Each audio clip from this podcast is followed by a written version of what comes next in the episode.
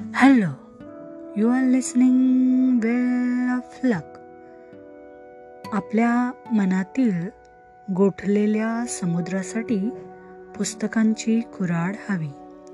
France Kafka यांचे हे विचार आहेत. जेव्हा वाचकांना एखादं पुस्तक चांगल्या आशयाचं वाक्य एखादी छान कल्पना वाचायला मिळते तेव्हा त्यांच्याही मनात चांदणे फुलते. उत्तम कल्पना वाचणे म्हणजे मनाने चांदणं चाखण्यासारखंच आहे. तुम्ही असं एखादं वाक्य किंवा परिच्छेद वाचलाय का? की ज्याच्यात प्रखर सत्य आहे आणि ते थेट तुमच्या अंतरंगाचा ठाव घेत आहे मला अगदी असंच वाटत होतं. फक्त मी ते शब्दात व्यक्त करू शकत नव्हतो. तुमच्या मनात असा विचार आलाही असेल? मी असा विचार पूर्वी कधी केला नव्हता हे अगदी खरं आहे. प्रत्येक वाचकाला अशी अनुभूती कधीतरी येतेच. क्षणार्धात आपण वाचत असताना काहीतरी घडतं आणि आपण बदलतो. त्या क्षणी आपलं अंतर्मन जागं होतं. आपल्या आत्मसंतुष्ट मनोवस्थेला एक धक्का बसतो. आपल्याला विकासाची प्रेरणा देणारा तो धक्का असतो.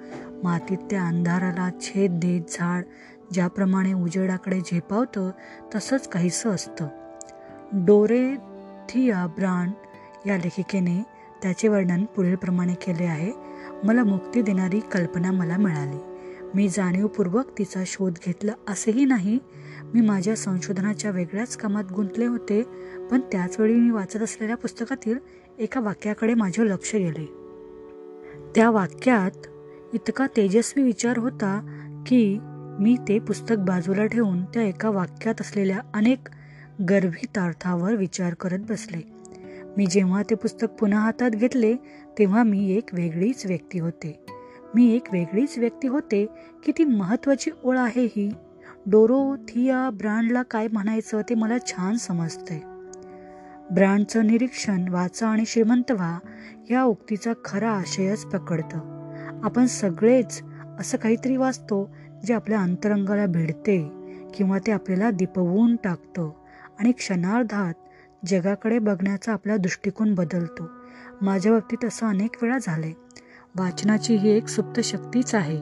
वाचनाने आपल्यात परिवर्तन घडतं आपण अधिक वेगळे अधिक चांगले सुजान बनतो. काही मिनिटात हा बदल घडतो. आपण अधिक चांगले झाल्यावर अर्थातच आणखी श्रीमंत होतो नाही का?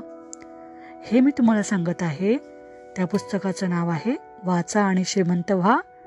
By Burke Hedges. Thank you.